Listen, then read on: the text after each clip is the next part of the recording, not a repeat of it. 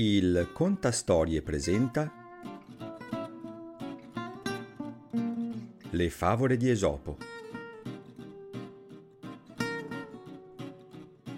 Il corvo e la volpe.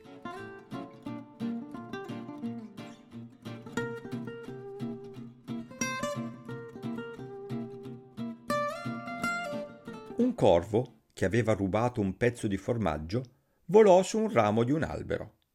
Una volpe lo vide e volendo per sé il formaggio, si mise a lodare il corvo per la sua eleganza, la sua bellezza.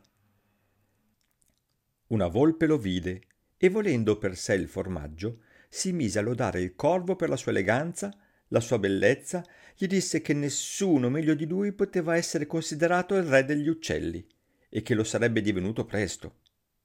Peccato che tu sia muto. Allora il corvo, per far sentire che aveva una bella voce, spalancò il becco ed emise un grido. Subito la volpe si precipitò sul formaggio caduto a terra. Caro corvo, nulla ti mancherebbe per essere re, se avessi un po' di cervello. La vanità spesso acceca e fa commettere delle sciocchezze.